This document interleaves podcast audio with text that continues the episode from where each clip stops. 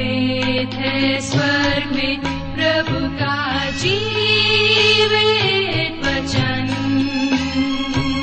सृष्टि निर्माता भी है यही वचन।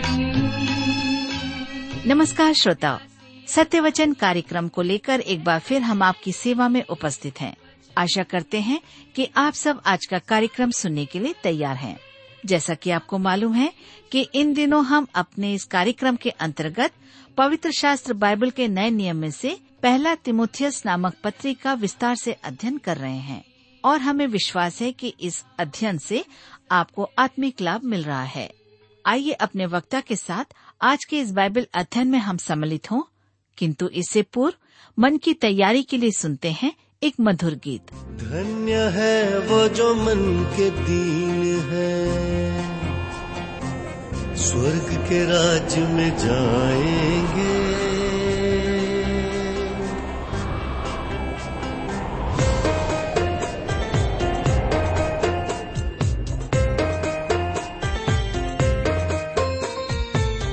धन्य है वो जो मन के दीन है।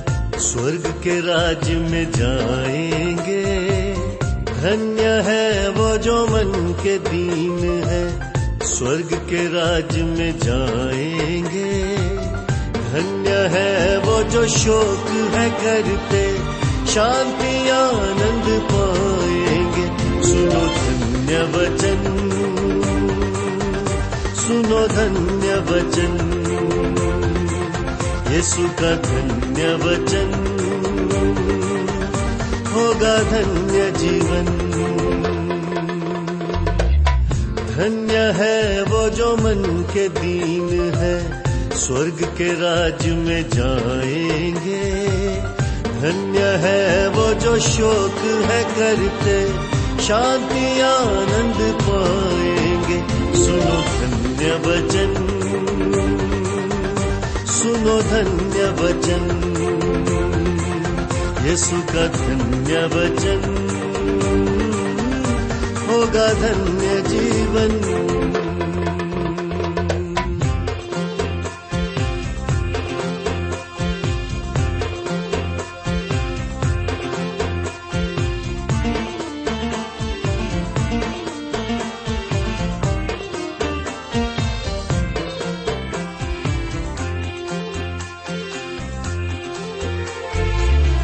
धन्य है जो नम्र वो होंगे इस पृथ्वी के अधिकारी।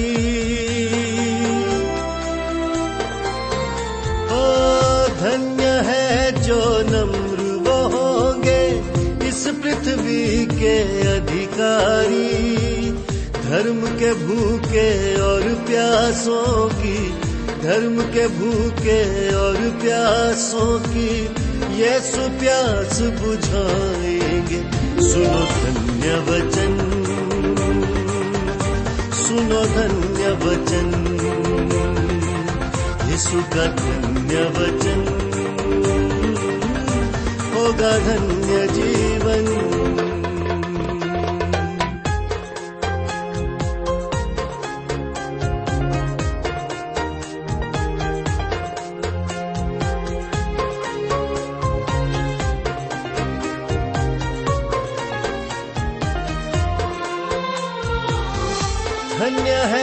जो दयावान है, उन पे की जाएगी दया।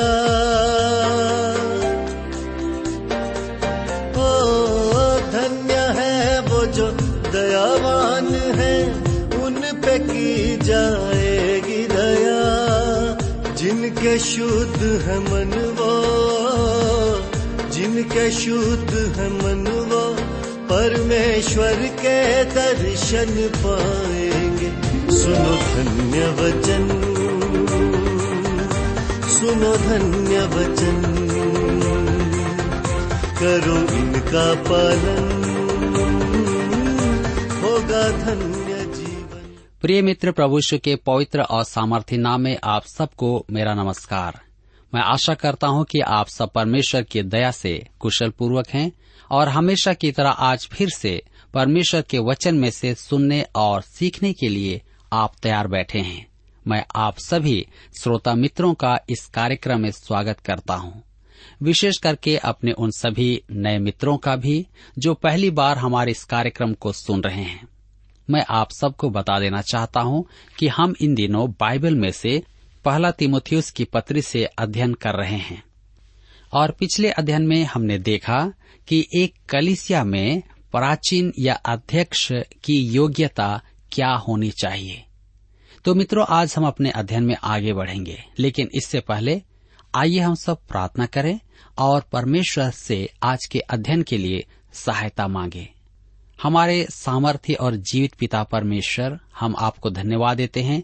हम में से प्रत्येक के जीवन के लिए, जिसे आपने हम सबको दान स्वरूप दिया है आज हम जीवित इसलिए हैं क्योंकि आपकी दया है। हम अपने अच्छे और भले कामों के द्वारा जीवित नहीं हैं। हम आपको धन्यवाद देते हैं कि आप हमसे प्रेम करते हैं। आज जब हम आपके वचन में से सुनना और सीखना चाहते हैं, हमारी विनती है कि आप हम सबको अपनी बुद्धि, ज्ञान और समझ प्रदान करें, ताकि जब हम आपके वचन को सुने तो हम समझ सकें और उसे अपने जीवन में लागू कर सकें। पिताजी, हमारी विनती उन भाई बहनों के लिए है, जो इस समय आपके वचन को सुनने के लिए तैयार हैं और बीमार अवस्था में है, निराश और परेशान है, चिंता और दबाव में है। आप उन्हें भी अपनी शांति, अपनी चंगाई प्रदान करें। आज के अध्ययन पर अपनी आशीष दें। प्रार्थना यीशु के नाम से मांगते हैं। आमीन। मेरे मित्रों, तिमोथियस को लिखे पॉलुस के इस प्रथम पत्र में हम देख रहे हैं कि अत्यधिक महत्वपूर्ण निर्देश दिया जा रहा है कि कलिसिया के सेवकों या पदाधिकारियों की योग्यताएँ क्या हो। सेवकों का आचरण, स्वभाव एवं संपूर्ण चरित्र कैसा होना चाहिए? उसमें क्या गुण हो और क्या अवगुण न हो? क्योंकि कलिसिया को समाज में अपना एक विशेष प्रकाशन प्रकट करना है। परंतु सावधान। कोई यहाँ यह न समझे कि ये निर्देश केवल सेवकों के लिए है। प्रत्येक विश्वासी एक सेवक है, और वह विश्वासी जो कलिसिया में कोई पदभार संभालना चाहे, वह विशेष करके इस विषय में सावधानी रखे। उसे पदभार सौंपा जाए। तो आइए हम देखते हैं उप सेवकों की योग्यताएँ। पहला तिमुथियुस की पत्री तीन अध्याय उसके आठ पद में लिखा है, वैसे ही सेवकों को भी गंभीर होना चाहिए, दो रंगी, पियक्कड़ और नीच कमाई के लोभी न हो। यहाँ पर डीकन का अर्थ है सेवक। पॉलुस और अपोलोस को सेवक कहा गया है। मती रचित समाचार 20 अध्याय उसके 28 पद में प्रभु यीशु सेवक है। रोमियो के पत्र तेरह अध्याय, उसके चार पद में सरकारी अधिकारियों को भी सेवक कहा गया है। दूसरा क्रंथियों के पत्री ग्यारह अध्याय, उसके पंद्रह पद में यह शब्द शैतान के दूतों के लिए काम में आया है। कहने का अर्थ है कि सेवक शब्द कर्मियों के लिए आमतौर पर काम में लिया जाता था। मेरे प्रियो, हम प्रेरितों के काम अध्याय छह में आरंभिक कलिसिया में सेवकों के पद का उद्भव देखते हैं। मुझे पूरा विश्वास है कि हमारे पास उन्हें कलिसिया में सेवक नियुक्त किए जाने का बाइबल निहित आधार है। सेवक, उपसेवक, यद्यपि कलिसिया के भौतिक प्रावधान से संबंधित है, उसे आत्मिक जन होना अनिवार्य है। आज हम किसी सेवक को आत्मिक योग्यता की अपेक्षा, सांसारिक योग्यता के आधार पर नियुक्त करते हैं तो समस्या उत्पन्न होती है। हम सोचते हैं कि यदि कोई मनुष्य एक सफल व्यवसायिक है तो वह एक सफल सेवक भी होगा। आज बहुत सेवक इसी आधार पर नियुक्त किए जाते हैं। मैंने पहला तिमुथियुस में बल देकर के कहा है कि स्थानीय कलिसिया को समाज में अपना प्रकाशन प्रकट करना है और इस काम में उसे व्यवहारिकता पर उत्तर आना है। कहने का मतलब है कि जो सच्चा है उसी को आपको सामने लाना है। जैसे निर्माण कार्य, बिजली की व्यवस्था और अनेक अन्य भौतिक विषय जो उत्साहवर्धक न हो। परंतु फिर भी सबसे महत्वपूर्ण बात यह है कि कलिसिया को इन सब बातों के उपरांत भी समाज में आत्मिक सेवा करना है। कहने का मतलब है कि आत्मिक सेवा आपको देना है। हम प्राय सांसारिक योग्यताओं को सबसे पहले रखते हैं, जबकि आवश्यक यह है कि पदाधिकारी अपने पद के निमित्त आत्मिक योग्यता रखे। किसी ने कहा है, जब कलिसिया उस संसार से संबंध नहीं रख पाती है, तब वह इस संसार से भी संपर्क तोड़ देती है। मेरे मित्रों, मैं इस कथन से शत प्रतिशत सहमत हूँ। जब तक आत्मिक पक्ष पर बल न दिया जाए, तब तक कलिसिया सांसारिक उपलब्धि भी प्राप्त नहीं करेगी। अतः उपसेवकों में भी आत्मिक योग्यताओं का होना अनिवार्य है।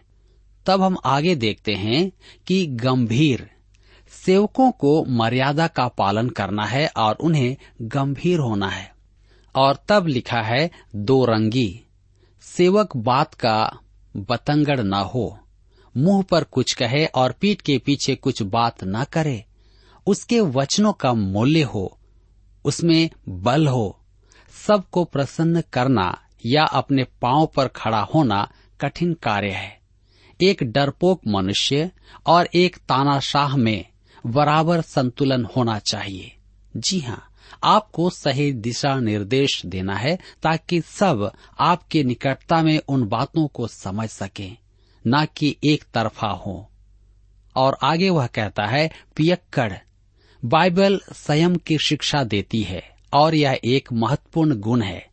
मेरे विचार में बाइबल संपूर्ण त्याग का आदेश नहीं देती है, क्योंकि दवाइयों की कमी के कारण उस युग में मदिरा अर्थात दाखरस को दवा के समान काम में लिया जाता था।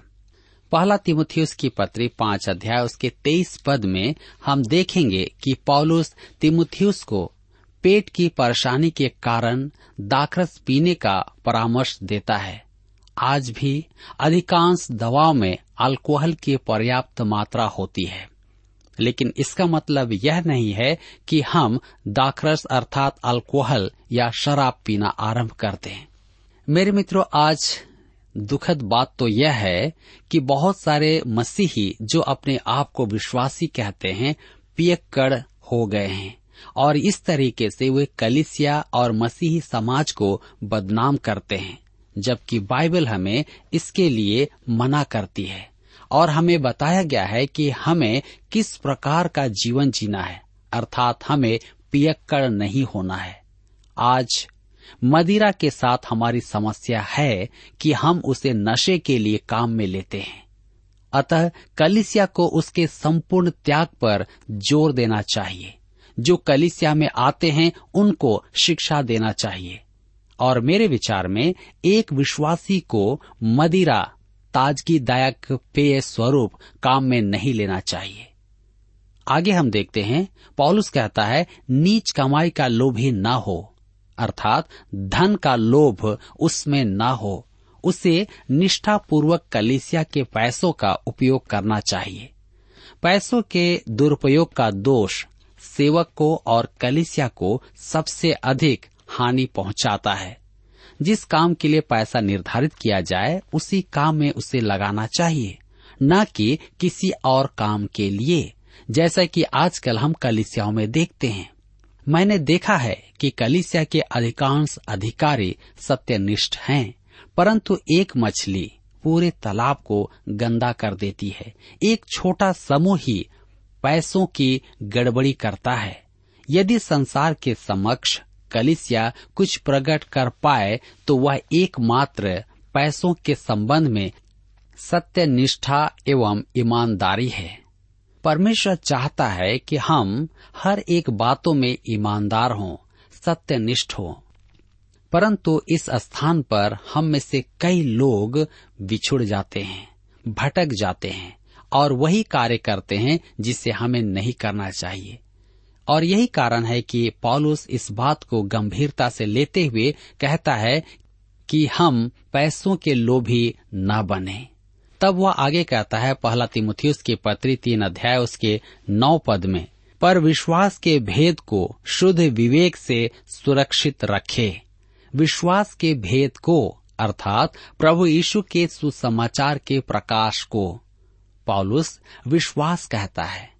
तो आप यह न समझें कि वह एक भाववाचक संज्ञा का उपयोग कर रहा है।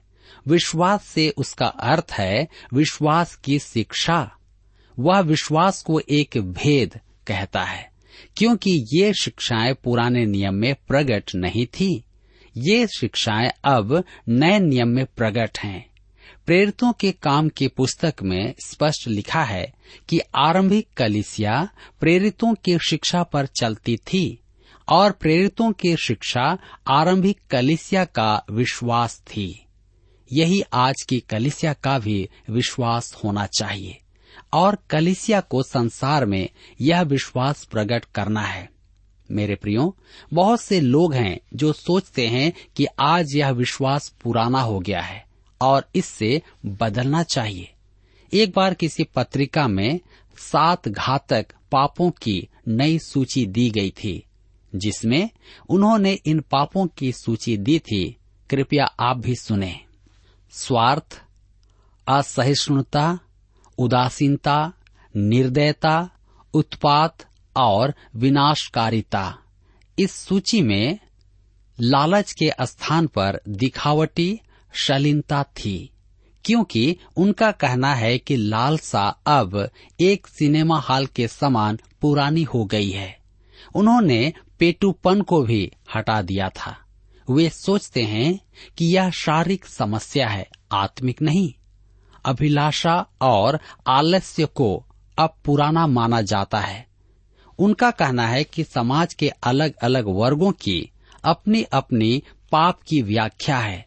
उदाहरण के लिए, युवा वर्ग के लिए अप्रासंगिकता और दिखावा पाप की सूची में सबसे ऊपर है। विनाश उनके लिए तब ही पाप माना जाता है, जब पर्यावरण को हानि पहुँच रही है। जबकि वयस्क की सूची में शोर, बाल और असभ्यता पाप है। कुछ लोगों का कहना है कि यह नई सूची पाप के पुराने ही नामों को नए रूप में प्रकट करती है। उदाहरण के लिए, लालसा के स्थान पर स्वार्थ लिख दिया गया है। उस लेख में यह प्रयास किया गया था कि पाप के पुराने नाम अब प्रचलन में नहीं है। उन पापों को बदलना चाहिए। मेरे मित्रों, यदि पाप को आधुनिक नैतिक प्रभाव प्रकट करना है तो किसी प्रकार के नए लेखों की आवश्यकता नहीं है। उसने अंत में लिखा कि पाप के विचार को बनाए रखना लाभकारी है। मेरे प्रिय मित्रों, मैं मानता हूँ कि पाप के विचार को बनाए रखना लाभकारी है। परंतु मैं कहता हूँ कि पाप में परिवर्तन नहीं आया है। बाइबल जिसे पाप कहती है, वह आज भी पाप ही है। मानव स्वभाव आज भी वही मानव स्वभाव है। बाइबल में कलिसियाई अगुओं के लिए जो आत्मिक योग्यताएँ हैं, वे आज भी अपना उचित स्थान रखती हैं। कलिसिया और उसके अगुओं को नए नियम की शिक्षा पर स्थिर रहना है और वचन में जिसे पाप कहा गया है, उसे पाप ही मानना चाहिए। तब वह कहता है, शुद्ध विवेक, जलते हुए लोहे से दागा गया विवेक नहीं। जैसा पहला तिमोथियस की पत्री चार अध्याय के दो पद में लिखा हुआ है। यह उन झूठे मनुष्यों के कपट के कारण होगा, जिनका विवेक मानो, जलते हुए लोहे से दागा गया है। मेरे मित्रों, हम यहाँ आगे पढ़ते हैं पहला तिमोथियस की पत्री, तीन अध्याय उसके दस पद में, लिखा है, और ये भी पहले परखे जाएँ, तब यदि निर्दोष निकलें तो सेवक का काम करें। ध्यान दीजिए, कलिसिया की सदस्यता पाते ही किसी को भी अति शीघ्र महीने भर में सेवक का उत्तरदायित्व नहीं सौंपना चाहिए। उसे धर्मशास्त्र में व्यक्त अनिवार्यताओं के लिए नियुक्ति से पूर्व परखना आवश्यक है। अब पॉलुस सेवकों की पत्नियों के विषय में भी कुछ कहता है। उन्हें भी कुछ अनिवार्यताएँ पूरी करना आवश्यक है। पहला तिमोथियस के पत्र तीन अध्याय उसके ग्यारह पद में लिखा है। इसी प्रकार से स्त्रियों को भी गंभीर होना चाहिए, दोष लगाने वाली न हो, पर सचेत और सब बातों में विश्वास योग्य हो। लिखा है, गंभीर। उन्हें गंभीर तथा शांत एवं सुशील होना है। दोष लगाने वाली न हो, अर्थात पीठ पीछे बुराई न करे। सेवक की पत्नी पीठ पीछे बुराई करके कलिसिया में बड़ी समस्या खड़ी कर देती है। और इसलिए पॉलुस कहता है कि वह दोष लगाने वाली न हो। कहता है, सचेत अर्थात शांत चित्त की हो, विश्वास योग्य हो। वह अपने पति, प्रभु यीशु और प्रभु यीशु के कामों के प्रति, कलिसिया के प्रति विश्वास योग्य हो। पहला तिमुथियस के पत्र तीन अध्याय, उसके बारह और तेरह पद में लिखा है। सेवक एक ही पत्नी के पति हों और बाल बच्चों और अपने घरों का अच्छा प्रबंध करना जानते हो, क्योंकि जो सेवक का काम अच्छी तरह से कर सकते हैं, वे अपने लिए अच्छा पद और उस विश्वास में जो मसीह यीशु पर है, बड़ा साहस प्राप्त करते हैं। सेवकों को भी प्राचीनों के समान ही व्यक्तिगत एवं पारिवारिक अनिवार्यताओं को पूरा करना है। अच्छा पद, अर्थात प्रतिष्ठा, एक निष्ठावान सेवक विश्वास के योग्य माना जाता है। तब कहता है, साहस, अर्थात गवाही में आत्मविश्वास और निर्भयता। स्मरण रखें कि सेवक का पद मुख्यतः आत्मिक पद होगा।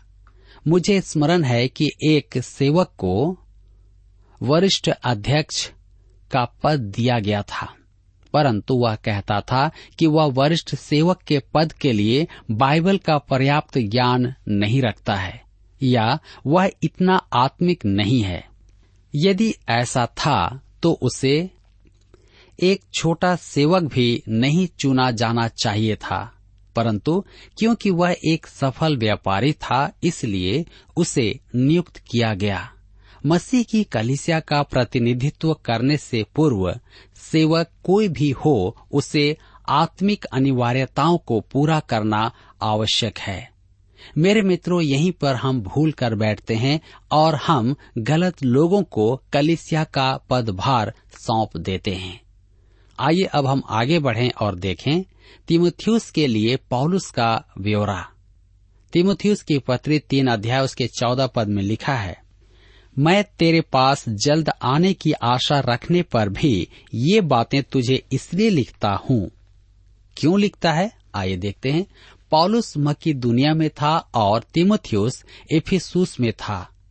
पॉलुस को आशा थी कि वह शीघ्र ही तिमुथियुस के साथ होगा। पहला तिमुथियुस की पत्री तीन अध्याय उसके पंद्रह पद में हम पढ़ते हैं। लिखा है कि यदि मेरे आने में देर हो तो तू जान ले कि परमेश्वर के घराने में जो जीवते परमेश्वर की कलिसिया है और जो सत्य का खंभा और नींव है, कैसा वर्ताव करना चाहिए। मैंने इसे इस पत्री का मुख्य पद चुना है, क्योंकि पहला तिमोथियस कलिसिया के संचालन की पुस्तक है।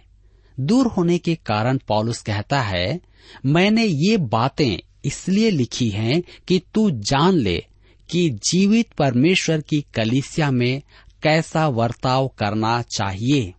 जीवते परमेश्वर की कलिसिया। मेरे प्रियो, पॉलुस जिस कलिसिया से बात कर रहा है, वह सच्ची कलिसिया है।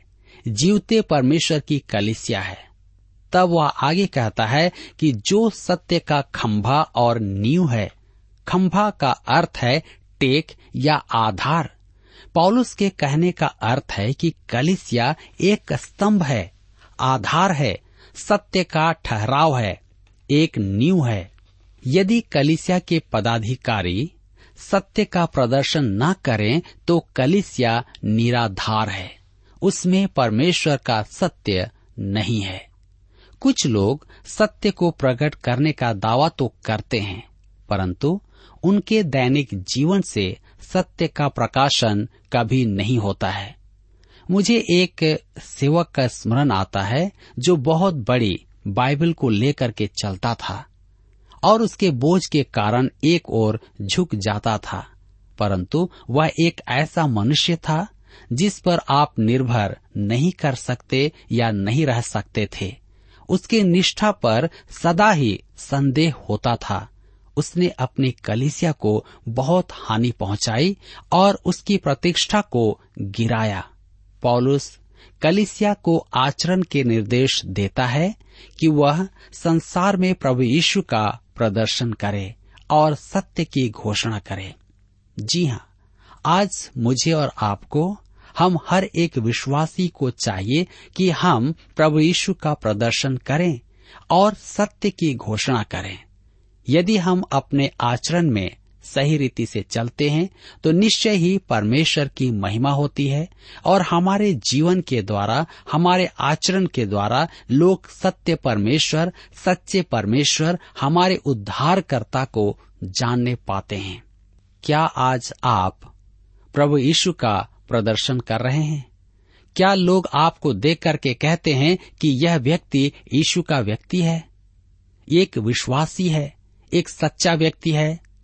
यदि नहीं तो आज मुझे और आपको जांचने की आवश्यकता है, परखने की आवश्यकता है कि मैं कहाँ पर कमज़ोर हूँ। मेरे प्रियो, पॉलुस कलिसिया को भी आचरण सिखाता है कि किस प्रकार से हमें कलिसियाई जीवन में आगे बढ़ना है।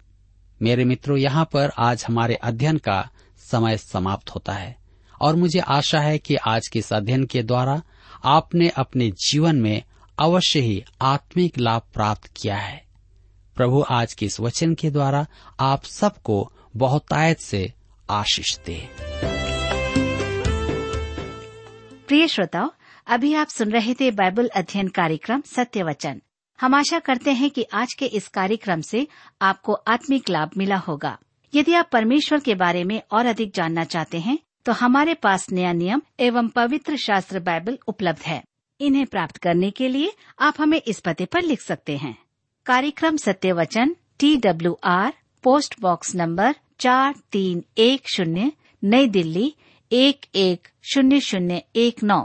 पता एक बार फिर सुन लीजिए, कार्यक्रम सत्य वचन T W R post box number four three one zero New Delhi one one zero zero one nine और हाँ श्रोताओ, याद रखें कि पत्र लिखते समय आपका नाम और पता साफ़ साफ़ लिखा होना चाहिए। इसके अलावा, आप हमसे टेलीफोन के माध्यम से भी बातचीत कर सकते हैं, जिसमें हमारे काउंसलर या सलाहकार आपको सलाह देंगे। तो नोट कीजिए हमारा मोबाइल नंबर नौ नौ पाँच आठ आठ दो शून्य चार एक चार। याद रखें, double nine five, eight eight two zero four one four. और हमारा दूसरा नंबर है zero nine six, five one four, double three three nine seven. याद रहे, शून्य नौ छ पाँच एक चार, तीन तीन तीन नौ सात। इसके अलावा आप हमसे ईमेल के द्वारा भी संपर्क कर सकते हैं। हमारा ईमेल आईडी है Hindi T T B at T W R dot I N Hindi T T B at T W R dot I N श्रोताओं, इस कार्यक्रम को आप हमारे website radio eight eight two dot com पर भी सुन सकते हैं। इस website radio eight eight two dot com के बारे में अपने मित्रों को भी सूचित कर दें। और अब इसी के साथ हमारे कार्यक्रम का समय यहीं पर समाप्त होता है। अगले कार्यक्रम में आपसे फिर मुलाकात होगी। तब तक के लिए हमें आज्ञा दीजिए, नमस्कार। धन्य है वो जो मन के दीन है।